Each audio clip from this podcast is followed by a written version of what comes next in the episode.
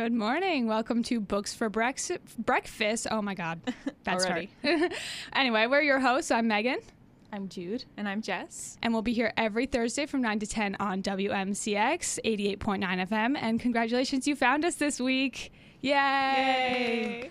Oh my goodness. We have a great show for you guys today. We got to interview a very interesting person, and we're very excited to share the interview with you. Um, his name is Jack Kelnhofer. Is that how you pronounce it? Yes. Okay. um, he's a Monmouth University alumni. He is also a college professor and a local author who writes novels, comics, and role play for games, which is really interesting. And I've never even knew that that was like a job before. Well, it's like um, like for video games when you like write like the role play and like what the characters have to do, or just even for like board games, which is really cool. Oh, board games. I never even thought about that. Yeah. It was always just video games in my head. Well, like hardcore board game players, you know how they like go all out, like Dungeons and Dragons. They Oh. go all out with like a Mm. game plan and whatnot. Yeah, those people. they just leave it sitting in their basement for months. like, no, I haven't finished yet. yeah, I've never played Dungeons and Dragons or anything of the sort, so I'm not really. My brother used to play it with a group of his friends in high school, and they would have like character sheets that they would fill out for the whole week. And they would say, okay, this character, this is his name, this is what he does, this is blah, blah, blah. And then they meet on, it was like every Friday night, I think. And they would have this like, and the guy in, like, um, who was hosting it would have the map planned out and be like, this is how we're starting it, this is where we're going. And it was just like so detailed So you just make it up? some game some some part of it yeah you make it all up Oh my God, that's like homework. That's too much work. I don't want to do that. And then, like, to. I mean, I guess you'll remember it. I But- guess. Who knows? Knowing me, no. No. well they, they I don't it- remember yesterday. they always have it like written down Yeah. Oh, okay. Yeah. Makes sense. yeah But it comes with, like, the game, or you have to buy it separately? Like a book. um i think you have to buy it separately i know at barnes and noble we had a um Just like, make it so complicated. there was a dungeons and dragons section like just a whole we call them bays of dungeons and dragons and it was character figures dice like certain dice the books and it was just and there was also a book of like different maps and tabletops so like you could put it on the table and like this would be your board i guess i don't know anyway too much about dungeons and dragons in the morning. Yeah. what was the. Did any of you watch Riverdale? I've only ever seen Oh. the first few episodes. Um, i saw- watched oh sorry No, you're good. I think the first two seasons, definitely the first. I don't know where I started to give up because Riverdale. Definitely the first. And then after that, I was like, the season finale of the first season, I was like, I can't do this anymore.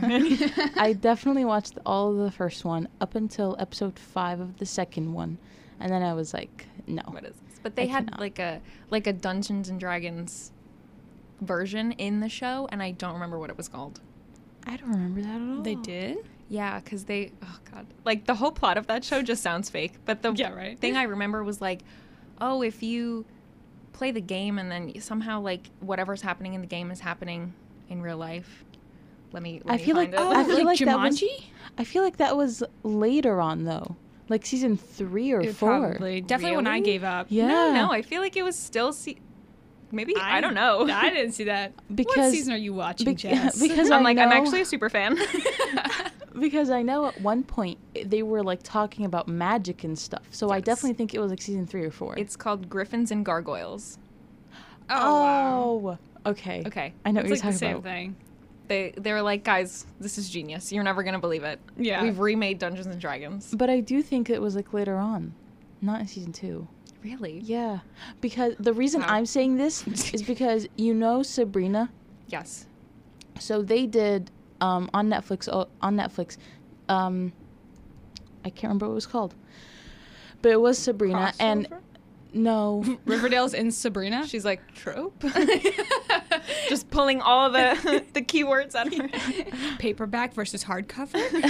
and, One um, bed. so it was like a whole magical world, and they were like thinking of because they were because Sabrina and Riverdale are all Archie comics. So there is that crossover world. So since Sabrina's magic, they were thinking, what if we introduce magic in Riverdale? And also, I just actually received a message, and this boy. person is saying, "You guys didn't ask what you had for breakfast." I was Oh, thinking of we're that during there, don't worry. Dungeons and Dragons, and I was like, how do I transition? And we just had too much too much to talk about with Dungeons and Dragons. I know. now I'm interested because they played it in um, Stranger Things too. So I'm also like, oh, true. you're right. Well, because was The only one I think of Episode is Gravity Falls. I know there was one episode where they called it Dungeons, Dungeons, and More Dungeons. That's fun. Because yeah, That's funny. I loved Gravity Falls. Because that's what they are. They're basically was were just a big joke about everything. But I think we need to listen to our listeners now, keeping us on track. Yes, Yeah. thank And you. get Thank into you so much. Thank you, listener. Yeah. So, Megan, what did you eat for breakfast today? okay, so I so badly wanted avocado toast. I bought like a big bag of the avocados yesterday, and they were all really hard. And I was like, maybe by tomorrow they'll be good. They weren't. I really tried, but I unfroze one of my ba- defrosted. I guess that's a better word, better term. Listen, stop. It's so early. I can't. um, I defrosted one of my bagels that I had stored and just had that with cream cheese again. So I mean, it was still good, but a little disappointing. I still think you should put some honey on top of that cream cheese. Oh, I forgot about that. so good. I know I have honey. I just have used it probably once the past two semesters. So Good. you know, Doesn't go bad. Yeah, I was just gonna say. Um, What about you, Jess? I had Eggo waffles. I'm on the run. yes, I was late today. I, I'm a disaster this Oh my morning. god, Yeah. Chocolate chips or no? Just plain. Just plain. Plain. Nothing on them. Literally nothing. Such a sad meal. It's fine. It was good. It But got me. doesn't that bother you? Like that it there's no flavor? It's fine. It's fine. Okay. In the morning, I don't even have time to think about it. I'm like, I just need to get to like the next location that I need to be at. So Gotcha. that's what I'm worried, concerned with. And then, uh, Jude, tell us about your breakfast today. well, for me, it's Ramadan, and um, practicing Muslims don't. Uh, they fast. We fast. They. We fast during Ramadan, and we fast from sunrise to sunset. So no breakfast for me. Or I guess technically my breakfast was at like 4:30 a.m. because that's when because the our fasting starts at 5 a.m. So we we wake up early to have a, a last meal, I guess you could call it, and we call it suhoor. Um, so that was my last meal, I guess, and it it's usually like water, of course, so that we don't we're not dehydrated throughout the day, and um, fruit salad. and that's gonna last you all day until sundown. Honestly, it's No, not she's like, no. no, honestly, it's not even like a thing. I've been doing it since I was nine years old, so I am so used to it. And you'd be surprised that you can like actually go a whole day without food, and you'll be fine. Like I don't lose energy. I go to classes. I live out my day every day without like I don't even think of it. That I'm not. Oh my god, I'm so hungry. I'm not eating. Oh, food. Like I don't even think about it. And even water too. And even water. Yeah. yeah, that's Yeah. crazy. Oh my god. Props Yeah. to you guys. Wow. Thank you. Incredible. Yeah, water's what I drink when I'm hungry and I don't eat. I'm See- like, oh, I don't food, water. I mean, Yeah. definitely for some people it's harder than most, but I already, sorry, Dad, don't drink a lot of water. Oh, so I'm goodness. already used to it. As you can tell from my face, because I have a lot of acne, Oh, I don't drink a lot of water. Oh my goodness. No, but how much water do you have to drink in the morning to, like, are you carrying around a gallon? Did you ever have that in your high school? If anybody like walked around with like a gallon of Oh water? my god, the of jocks. course. Yes, Yeah. it was always like a swimmer. And I'm like, aren't you in the water enough? Can you just absorb it? Swallow it there. yeah, pretty much. Well, don't they have to like drink a lot of water because they have to maintain their weight so that they're fast while they're swimming? Or is Sure. that a myth? Sure. I'd- I just I know don't carbo know. loading. yeah, I don't know the Pasta. science behind sports. I just I played soccer and then I gave up my senior year, so that's all I know. I played basketball for one year in high school, and then I played basketball in Egypt a lot. And we would do that when we were fasting too. So that's Oh why my I'm like God. so yeah. Wow, that's a why lot of physical activity. Yeah, activity. that's why I'm like so used to it. Like it's nothing. But our coaches would also be fasting. Like that's what was helpful about it in Egypt because everybody was fasting. Mm-hmm. So we were They're all like, like, "Take it a light understanding. yes, Yeah. we were taking a light day. You guys are not going to do a lot of exercise today. We're just going to shoot some shots. You know, just work on shooting. And yeah, I'm surprised it. they wouldn't just cancel it altogether. nah, Hmm. there was no point because we were like we were all okay with it. Like we were just Mhm. so used to it. Yeah, what I makes mean? sense. I know I have uh, ASL on Fridays, and next Friday, because it's Good Friday, one girl was like, Do we have class next Friday? And she was like, Why wouldn't we? 'Cause she's like, Because it's Good Friday? I'm like, uh, That's not how that works. yeah, Yeah. no, we don't get We get don't off have for off for Easter. Yeah. nothing. No. So we was- only have off for Christmas, pretty much. yeah, but it's like winter that's, like, break. in it's between. shoved Yeah. in between. Yeah, so yeah. We get a spring break and we get And spring break, for, in my mind, was always in April. But then, Yeah, but right. Then it was, Right. now it's in like March, but it's always been in March, and I'm like, oh, okay. yeah, because in high school it would usually be like around Easter, like Yeah, that's when it would fall. Yeah. because it would be like the week before. It would be like Easter break, but if you were in high school and it, at high school, if you were in public school, they wouldn't have like a denomination, so it was like, oh, it's spring break, yeah, but it's the week of Easter. and then everyone called like the winter break Christmas break or like holiday break, and they're Uh, like, no, it's winter Now they're break. like, no, right? no. Because Yeah. not not everybody um what's it called like celebrates Christmas. You can't call it Christmas break. And you're like, okay. Actually, that reminds me. One time I was working and I was at the cashier, and it was during the holidays, and I was ringing up this customer, and at the very end I was like, "Merry Christmas, have a great day," and he was walking out, and he walked back, and he was like. Happy holidays, oh. not Merry Christmas. Oh And I'm my like, I'm God. sorry. Usually, I feel like it's the opposite. When you talk to people and you're like, "Oh, happy holidays," they come back over and they're like, "It's Merry Christmas," And and that- like, "Oh, that happened to me too. Oh my it was like two customers after this guy. don't say anything." I was like, I Have an okay day. I just said happy holidays, and then she looked at me and she was like, "Merry Christmas." And I was like, "Merry Christmas." I was like, I don't know what to do anymore. Just say Happy December. I hope you have a wonderful month. No, Yeah. just start saying, I hope you have the day you deserve. and that's enough. That's like yeah. It's, not mean, but it sounds like it is. Yeah. Like it sounds like an insult. It's like, do car- like karma, you know? Yeah. Do what you want and Yeah. be good. But and I don't think I need to clarify that they were both older people. oh yeah, of course. Me, Mental image already. me as a Gen Z person, I d- will never complain about anything. You could bring me the wrong food and I'll be like, sure. yeah, Yeah. exactly. We- we have zero capabilities of confrontation. No, it's so Yeah. bad. really. Gen Z mixed with being a people pleaser. Oh, yeah. Just, Oh it's my not God, Good. yeah. It's not good. No, it's really not. I don't stand up 'Cause for anything I want. I feel like Gen Z is just we're we're genuinely lost. oh, absolutely. like that's how I describe it. and they're too mad at us that they're not going to tell us how to do it. No. They're like, you stupid kids. Why couldn't you figure it out? I'm Yeah. like, I don't know. I Stop had yelling. a nine to five when I was your age. I was 12 and I was working in the office. and I had a mortgage and a wife and kids. It's like, okay, I'm sorry. I still have to take classes that don't even count towards my major. Mm, my bad. and also for so much more money than you did. Exactly.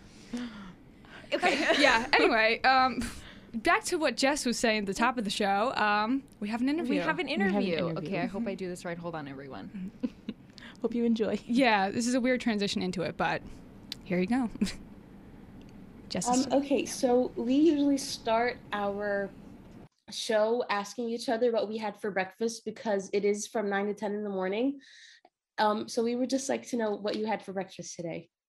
I have been ridiculously obsessed with the Spanish omelet. I um, ordered a Spanish omelet for um, six weeks straight, and um, we get it from the diner. And my wife started yelling at me, saying, You're not allowed to have that every day. So I made it my screensaver on my phone, and she gave up. And now I still had a Spanish omelet. So, so far, Spanish omelets every day for about six, six and a half weeks. What's in a Spanish omelet? Oh, it's the best thing you ever eaten in your life. So um, it's just a regular omelet, but they use a tomato sauce and they put onions, peppers, and um, mushrooms, sometimes celery in them. And oh, it's, it's like a diner thing. So it's uh, it's it's delicious. It's absolutely wonderful. Hmm, interesting. So we know you're a writer, and we wanted to know how long have you been writing? I've been writing my whole life. Uh, I'm in my 50s now, so um, I've I've always written. Writing is um, part of you know it's a huge huge journey. So I have been writing. Uh, I, I began writing when I was maybe in high school. I had a creative writing class in high school that I liked a lot, and I enjoyed that. After high school, I joined uh, bands, a couple of bands. I was in a couple of mostly punk or goth bands back in the late 80s or 90s and that's where i did most of my writing for songs. I, I liked writing lyrics and things like that and at that time i really stopped writing short stories and novels and when i moved out of doing music i moved back into writing novels um, almost exclusively novels. I used to write a lot of poetry. I don't write much anymore but i, I write mostly not i write almost exclusively parts of novels these days and content for role playing game books. and comic books. Is writing something that you want to eventually be your full-time job? Yeah, I would love to have the time to do to do nothing but write. Um, right now, my job is teaching as well. I'm an online uh, college professor, so um, you know. But I, I've sort of I don't want to chase writing for the money um, because it's such a strange, strange landscape of, of, of the finances and the economics and, and authors. So I would love it if that was my full time gig and I was making money on it full time, but um, doesn't need to be either. You know, uh, it do, it doesn't need to be. I, I, I'm I'm old enough that I I, I I've, I've lived long enough that I, I've been through those hungry periods, and now I'm heading into that part of my the end stage of life here where i'm looking at things in, in more of a what did i add to the world? And so that's what I, I, like doing is i like writing things that are more um more me saying all right i added this story to the world which is important. So how do you balance your time between teaching online for college and writing in your free time? It's not too bad. It's not too bad. I write um as much as i can when I can. I have two systems. I usually write, uh, I work on a novel um, that I'm working on. I call this, all right, this is this is the desktop novel. I'm working on that. And so I'll write that while I need breaks from reading papers from students or testing or things like that. But I found for me, the best way to write is kinesthetically. So uh, we all have sort of learning styles. At least that's that's what a lot of education places say that you know you're either a visual learner, uh, audio learner. You read by you learn by reading, excuse me, or you're kinesthetic and you you learn by doing. And so um, what I do is I I wrote and wrote and wrote for years. And I never finished anything long form until I started using a tape recorder and then cell phones to tape my my writing or to dictate right to a, a speech to text thing. And so i'll hit like my major novel that that one that's on my desktop. I'll go for a massive walk every day and i usually write for five miles. So once i finish five miles of walking that's my day. I also always have a second book that i'm writing that's my once a day I make sure I write one sentence for that book every day. And that's usually like a warm up for me. Like I'll get up in the morning and say, all right, what's my what what did I do on the on the one a day? And then what was my last sentence? And then I'll add one, two, three, maybe sentences, but usually only one a day. Uh, because at some point it sort of comes together and you're looking, yeah, wow, I've got, you know, uh, I've got a ton of work done on this thing and I've only been doing it, you know, by one sentence a day. And suddenly you kind of fall in love with your own work and that becomes a desktop book. So that's really how I balance it is, is, is work time is work time. But when I'm in motion and moving, that's really my writing time. That's very interesting. I've never heard of anybody do it that way. Yeah, a lot of it depends on your learning style, I think, you know, um, and you really can tell you guys are all taking classes at, at my alma mater at Monmouth.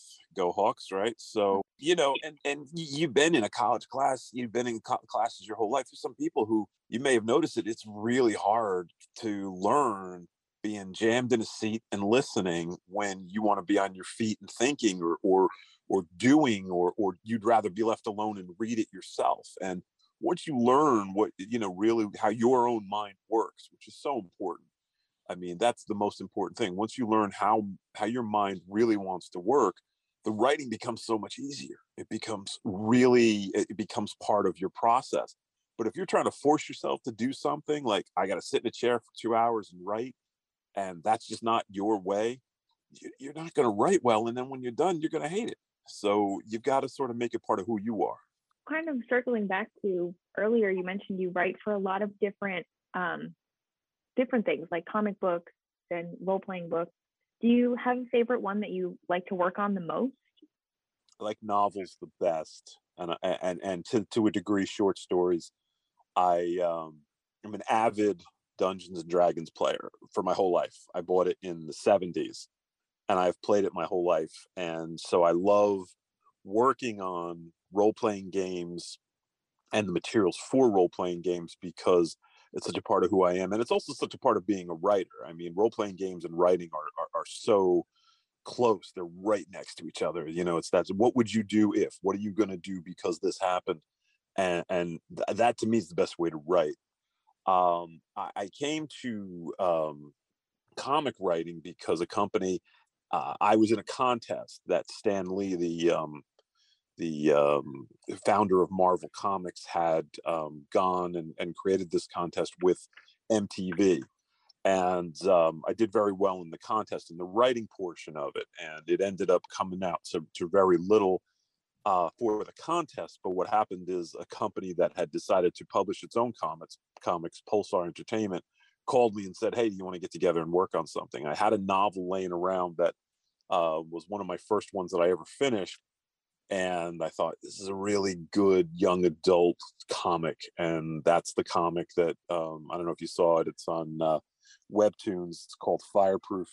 It's not finished, obviously, but uh, I started it there, and and and so converting from a novel to a comic book or converting from a novel to a, a screenplay it could be a lot of fun. You know, it, it's really weird to do when you don't have to describe anything or, or, you are describing things for an artist and you're working for somebody.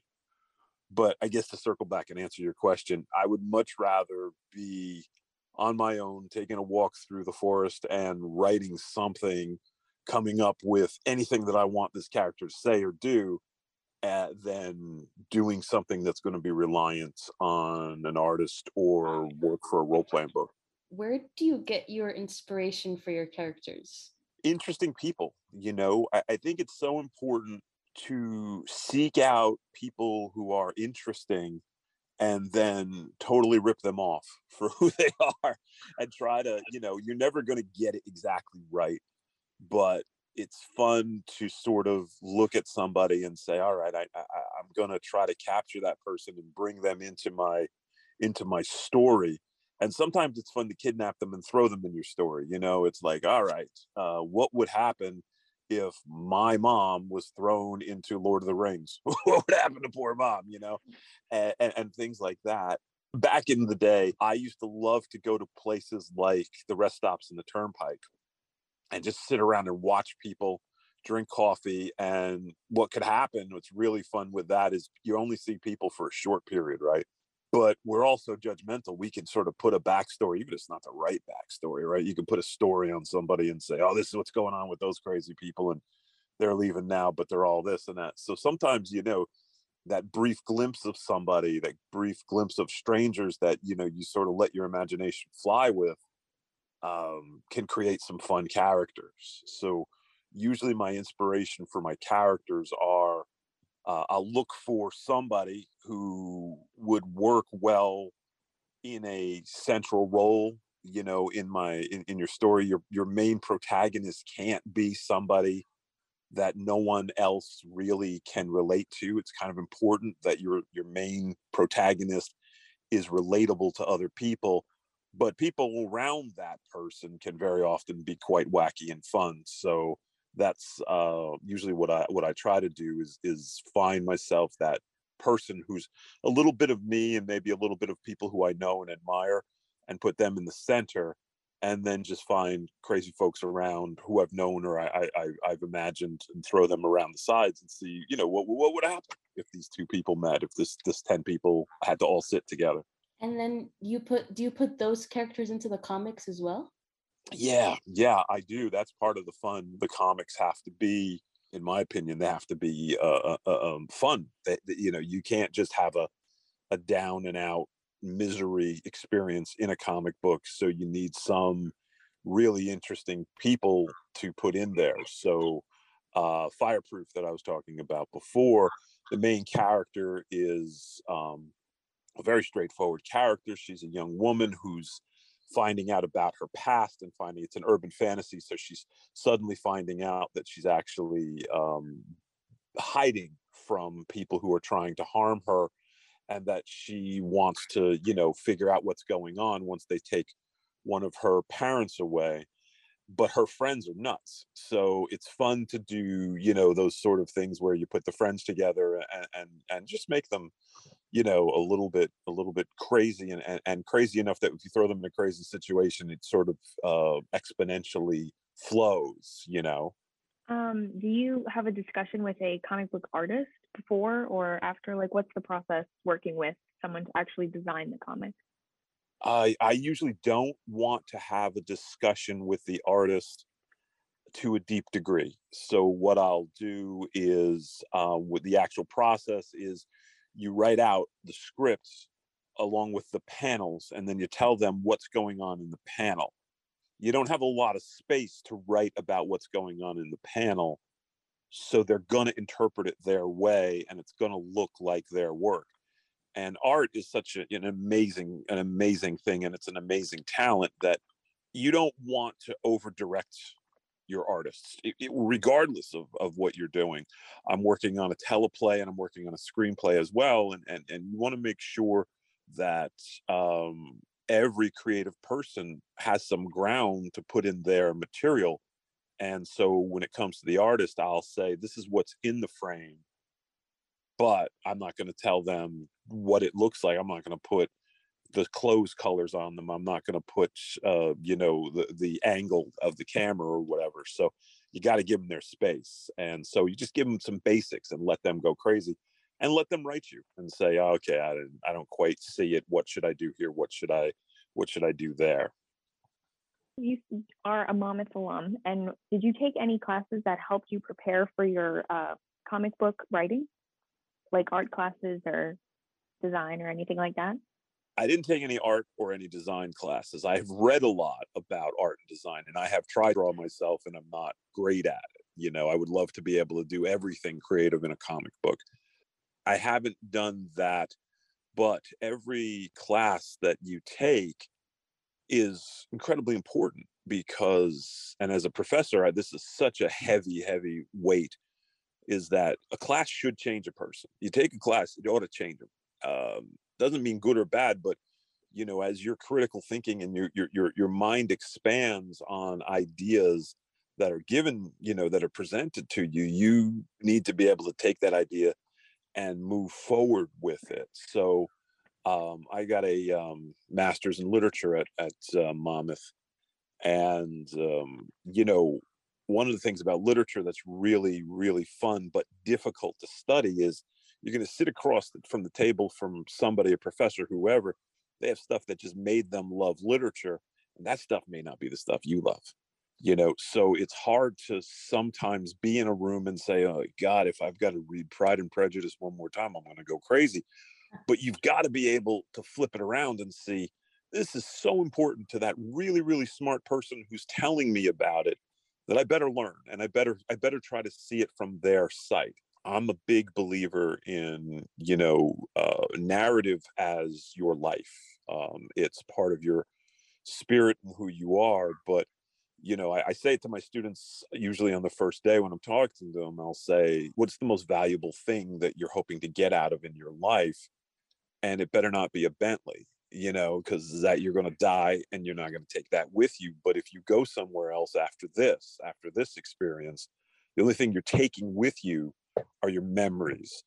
And the really smart person is going to be able to take narratives and experiences that other people had in books or or any artistic measure and they're going to also have learned from that. So to me, I got into literature and then I got into the teaching of literature because it's very spiritual, very religious to me, in that um, I, I, look at something called semiotics, which is the uh, study of symbols, and that's the main thing that I studied when I was um, working towards my degrees. And I look at that and say, all right, well, these the, these ideas of, of, of things that are not words, uh, colors, shapes, animals look at birds and how often people think of birds as symbolic how many different cultures have looked at birds and say the crow is symbolic the raven is symbolic of death and then take that idea and say well you know who's setting that up in our minds? Who is setting it up that my culture your culture this culture from a thousand years ago all sees this natural creature and says hey you know there's a there, there's a there's a meaning to that that is drawing me to it to me i think that's the great power of literature and the great power of, of, what we're here for for life is to figure out you know what is the meaning and and who is talking to us beyond the people around us you mentioned how like all you have are your memories and kind of going off what Jess asked before, how do you feel like your experience at Monmouth, like the classes you took, professors you had, just kind of things you did in your free time, like shaped those memories and helped you get where you are today? Well, I um, was really interested in um, the writings of between about 400 and 1066 AD, the Anglo Saxon literature of that time. And I really wasn't at all familiar with it until I uh, spent time with Dr. Heide Estes, and she she did a great deal of of um, mentoring me and teaching me the languages and teaching me what these um, what these things w- meant and and and how to look at literature from a thousand years ago and see how that could touch you today. So really, that's what I, I, I take uh, from it. And when I look at look at what I did there, is um, you know I'll look at a poem like The Wanderer, which is this incredible Anglo-Saxon poem that talks about hopelessness and talks about where you can where you ha, ha, what should you do now that you have nothing left and i see that in people's lives today so specifically if that if that's what you're asking though those are the things i sort of look at and those are things i probably would have never read on my own you know i probably would have picked up another star wars novel and read that rather than being pulled through a series of ideas that you know um, that are really valuable to me now and really important to me now. How things are different today with the post covid world everything's online even you're teaching college online now.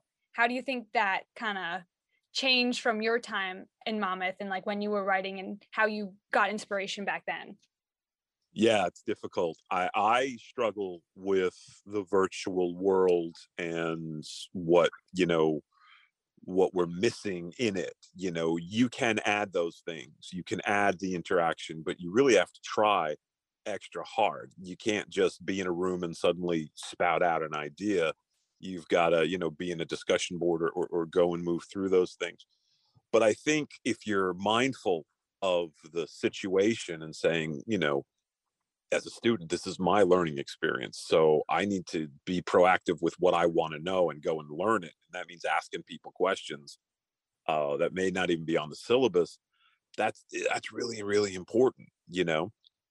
But it's it's a really a big struggle for my mind right now to see my i have a 11 year old son and the narratives that he consumes are video games and so I go through that and say, yeah, I believe that video games can be literature. They can rise to, to the to the space of literature, but how often do they do that? And how is that going to be different for him than it was for me, who curled up in a corner with a book in, the library at school and then talked about it with with with people. So I don't really know. You know, I don't know really know how this massive change to virtual is going to affect us. But I, I do think it's pendulum. I think that we're going to swing way into the virtual learning space for a while.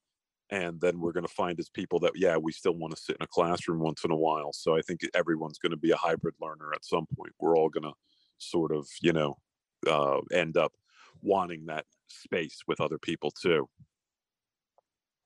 And uh, speaking of the advancements in technology, this is kind of taking it back to an episode of our radio show we talked about a couple weeks ago. But um, we had a debate over do you like digital books or physical books better? And I was just wondering if you had a preference or if you liked audiobooks, since I know you mentioned like talking and walking was big for you. So Right. Yeah. Yeah. I- I- do I have a preference? I like audiobooks. I worry about audiobooks that I'm not picking up all the nuance. So if I'm listening to an audiobook as I walk and I find uh, I'm feeling I may be missing elements, I go and buy the book. And you got to remember buying a book, man, that's a it's that's a thing. It's a real thing. Like you've got to go out into the world sometimes you got to go into the city and go to you know one of the bigger bookstores and find a really good book and then get that book in your hands so that's all part of the experience it's not just you know i, I can't just download a book and feel like you know i have a connection with that book yet so I like to do both. If I have the opportunity, and, and I usually do, I will listen to a book after I've read a chapter. I'll read a chapter, listen to a chapter, or I'll do it simultaneously. I usually put them together. The physicality of a book. I mean, th- there's a smell to books. There's a feel to books. There's, you know, um, how how fun is it to find a leather bound copy of a great book? Um, if you go on Etsy you can find artists who are painting the foredges of books and if you're really you know just crazy into a, a, particular title a lot of people love harry potter right you can go in and look at people who've painted the foredges of books and now you have this you know singular one of a kind book that nobody else has and that can be important too so um, if i had my druthers i would like to be able to read it and listen to it at the same time which I guess, project have you written that you're most proud of and why? Um, what am I most proud of? I really am proud of a novel I finished recently called Runner in the Dark. Um, I liked it because I've spent my whole, almost all of my writing time chasing a genre, fantasy genre, you know, or sci fi genre. Those are the things that I really like to write. And so I took an online course with uh, James Patterson, and um, when I took the course, he he writes all thrillers, and so I said, "All right, I'm going to try this thriller thing." And I changed up the way I do things. Um, I got really into outlining, which is something that um, I didn't enjoy, so I didn't do it very well. But after taking this course with James Patterson, I ended up doing the outlining and really getting strong on that. Then I wrote the book, and the book is somewhat autobiographical. It's a thriller, so there's absolutely nothing else in it other than you know a straight up thriller. And um, so that one I took out into the world, and I went to um, thing called Thriller Con, which I recommend for everybody. It might be Thriller Fest. Uh, yeah, I think it's called Thriller Fest, which is this um, convention held every year in New York City, and you get to take your book, you pitch it to agents, you pitch it to uh, uh, editors. You can talk to real people in the in the situations that are you know moving forward to get your stuff published. And I got an agent from that. So I mean, when you ask if I'm, pr- I'm really proud of the way that one's been uh, received, and the agent is shopping it for me now. And um, it, it's strange. I, it's ironic in that I've always wanted to you know refollow all the stuff in fantasy that I like and uh, the thriller is the one that seems to get people that seems to get a, an audience for me so i'm really proud of it i, I like it a lot that's really interesting especially um, about james patterson i know that he's a huge author um, so i know that you said you want to um, like work more on fantasy but the thriller seems to be getting all the attention so do you think you you'll start writing more thrillers then that's such a good question. I went right back to writing a fantasy after I wrote the thriller. So I'm like, oh God, I'm returning back here. But I'm like, oh no, I can do it way better because I learned these things. Um, I'll probably return to doing the thrillers because um, I definitely plan on returning to do because I set it up as a series or uh, that could be a series, and uh, I would if, certainly if um, if I'm able to sell the book or get the book to move forward in any way, I'll definitely follow up with that and probably continue to use that same character uh, from the book. So yeah, I'll probably end up doing more thrillers. And I'm one of the things that I did have to do, and I recommend it to anybody who wants to write, is I had to start reading in that genre a lot.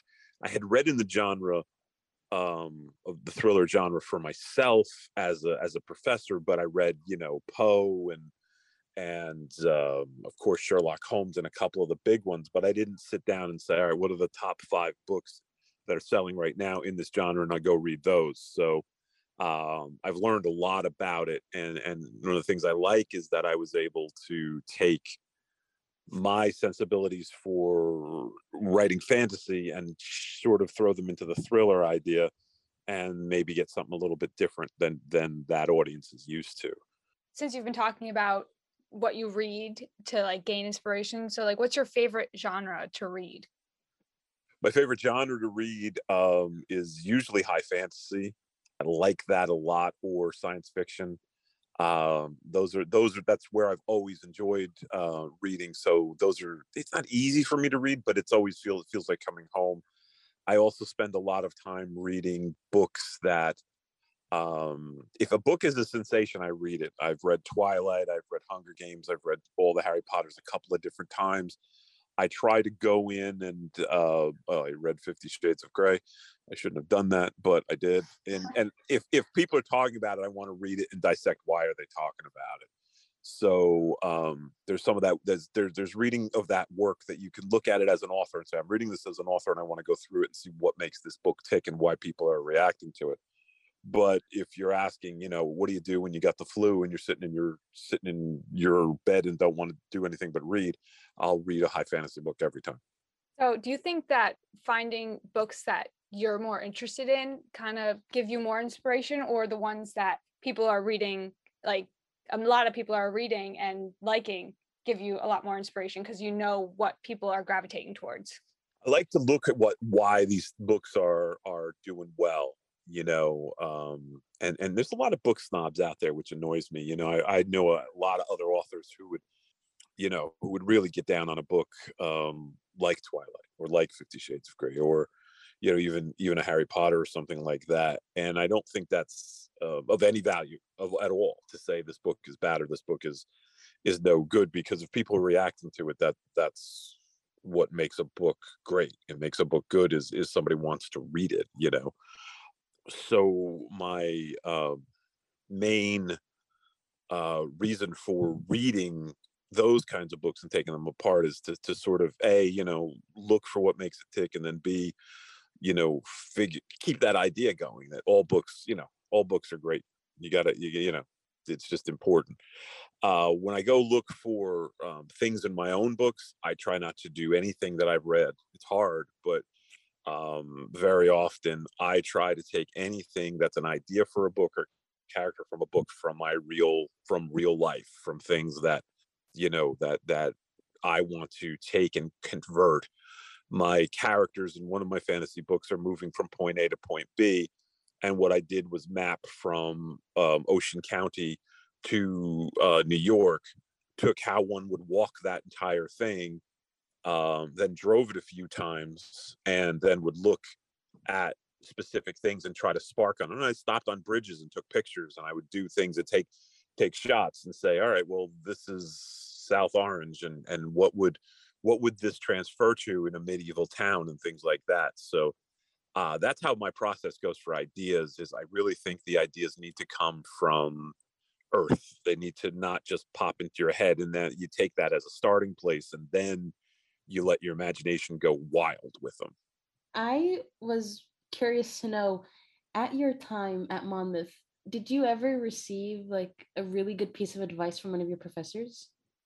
one of my professors who i i think was absolutely uh, absolutely incredible said something to me that's sort of small but is really really powerful and that was she just we were talking about having difficulty first a analyzing close reading a book and then b writing a reaction paper to it that sort of felt like uh, a paper i would write. The the thing i was reading at the time was very very strongly a gender study pay, uh, book and i just don't feel comfortable in that area of criticism because i just you know i just don't feel comfortable in area of criticism. I don't feel like i have the experience the life experience or the or the depth of knowledge to talk well about what it means to be a woman to to be um, anything different than what i am. And i love doing symbols. So uh, the professor basically said to me all you have to do is take it one piece at a time break it down one idea at a time don't worry about the ending. And so that always led me to this idea of having faith in the process of saying all right i'm going to figure out how to get to the end of this book and it's going to be it's going to be great you know?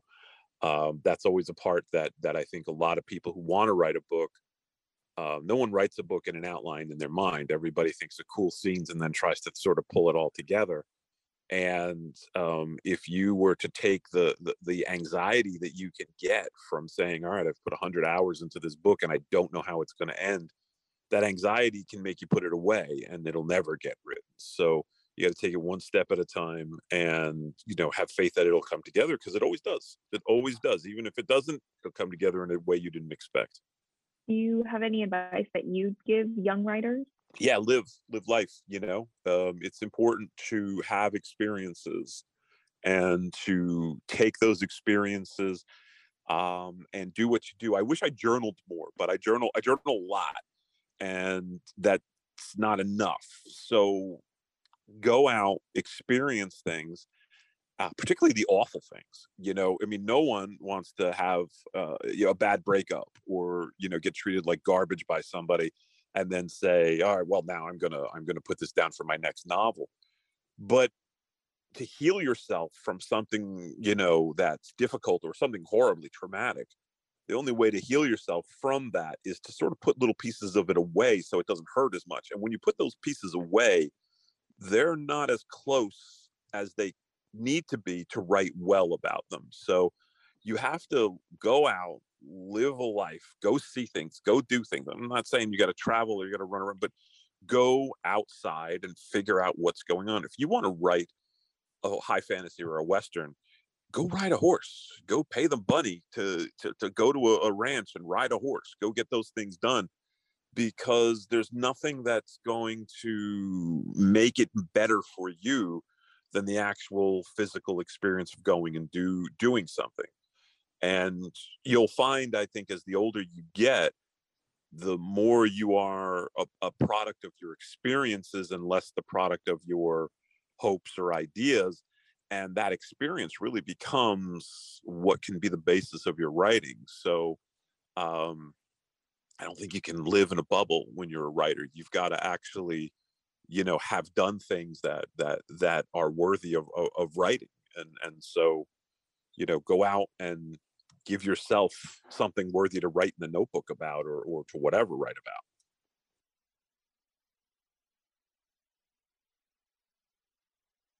I was wondering if you can describe your favorite novel or favorite comic in three words that you've written.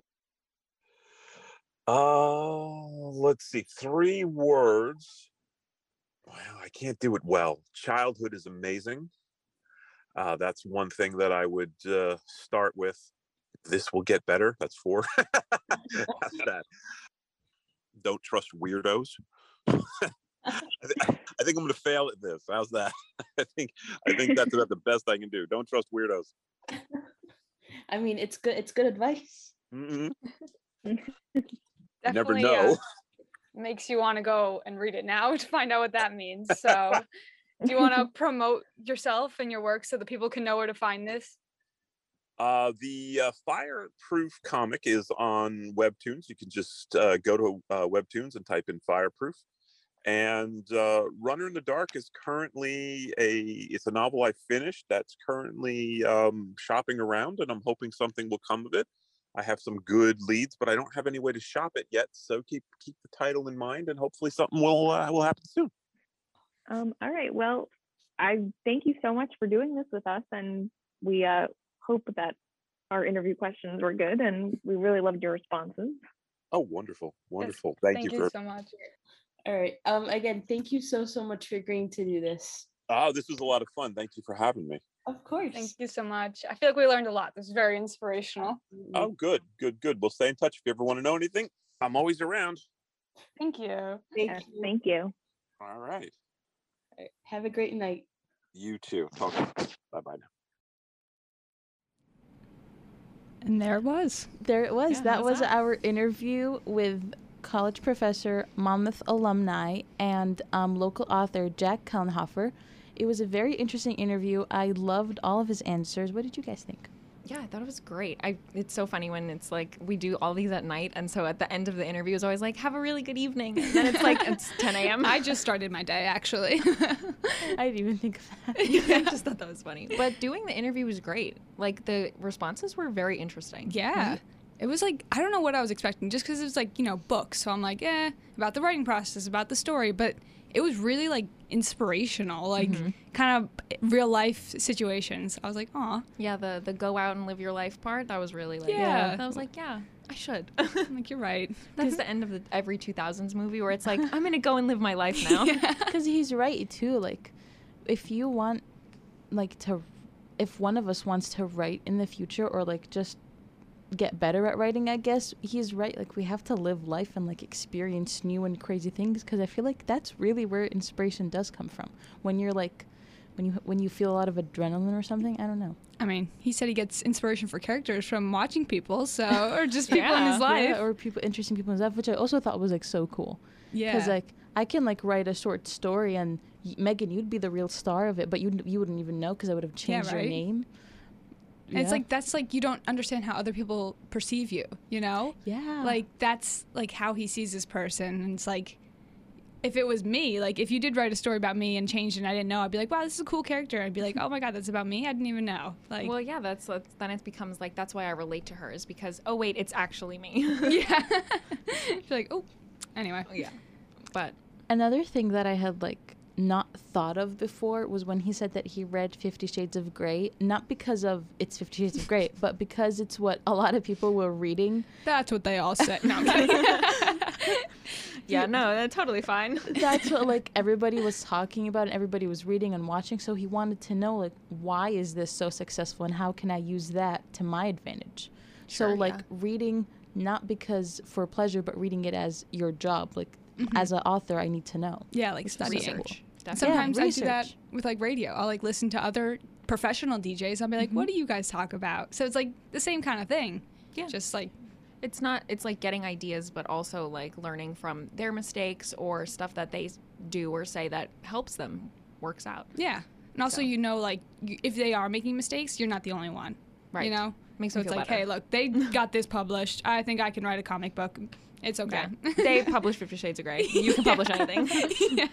What was funny was when he was saying that he likes writing fantasy, reading and writing fantasy, but the novel that ended up like getting an agent was the thriller one that he wrote. sure well i love thrillers Me so too. that's why it's like pff, Yeah. that's the one i would have picked up too fantasy's good but then i also feel like it- the market could be so oversaturated because Yeah. so many mm-hmm. people write fantasy books and it's like a series and then it becomes like oh you know is it the same story over and over again but just different characters and then i mean but at the same time i will watch and read the same exact storyline mm-hmm. multiple Yeah. times yeah. so I it really mean- depends depends on how good it is i guess Just with anything, it's like finding what sticks out. Like anything that puts you as, up, apart from other people. So, I mean, fantasy. I guess if everyone's doing it, then r- try a thriller, and that makes you stand out from other people. I guess. Yeah. That's inspiration for anyone out there, guys. there you go. And he did say he might go back to thriller because he said the way he left it off, it could definitely be a series. So I mean- I, I wish all success for that book. It's called Runner in the Dark, got people. So keep it in your mind because hopefully it will pop up on the market. mm-hmm. Mhm. Very interesting replug where to find it? oh yes So and then he also wrote um, his comic called Fireproof, and that's on Webtoons. So either the app or the website, wherever you get access to Webtoons. interesting it's like a digital comic Yes. right Have you ever used Webtoons? no I'm neither. on Webtoons religiously. Um, really and it's like just comic books but online yeah, Huh. and it's, it's, like, like, Wattpad. and it's like but with pictures but with pictures exactly. and and the people are like people our age, people a little bit older, people younger, like we're whatever, and they either they draw it themselves or they have artists draw it for them, and then they give them credit, and it's just it's so cool. It's more professional than Wattpad for sure, Seems like it. yeah, and I love it honestly. the um making the comics books was like really interesting to learn about because it's like okay well you have to write the story and then you got to hand it off and get the pictures Yeah. drawn and And he said Yeah. that like he doesn't directly tell the artist like what he wants or like how to draw it, right because he wants the artist to interpret it for his o- for their own, which I thought was really yeah cool. Yeah. definitely because that can like give the whole story a whole new light like Yeah. completely different than what he was thinking but also what happens works. if someone reads it and he's like oh that's not what i meant that's not what i was talking about yeah Well, then they'd have meetings and Yeah, be like, feel like so, you give so maybe we can like redo this part, stuff like that. Do you think that helps though? Like change the wording of it? Like if you gave it to someone and you said, "Oh, well, this is what I wanted," but then they interpret it wrong, does that like help give editing notes to you as a writer? I think it could go both ways. Like it it could either be, oh well, I had originally wrote it this way and I kind of want to keep heading in this direction or you've just inspired like a whole different aspect that I never thought of before and I could use that information for something new. Kind of could think of it like screenwriting.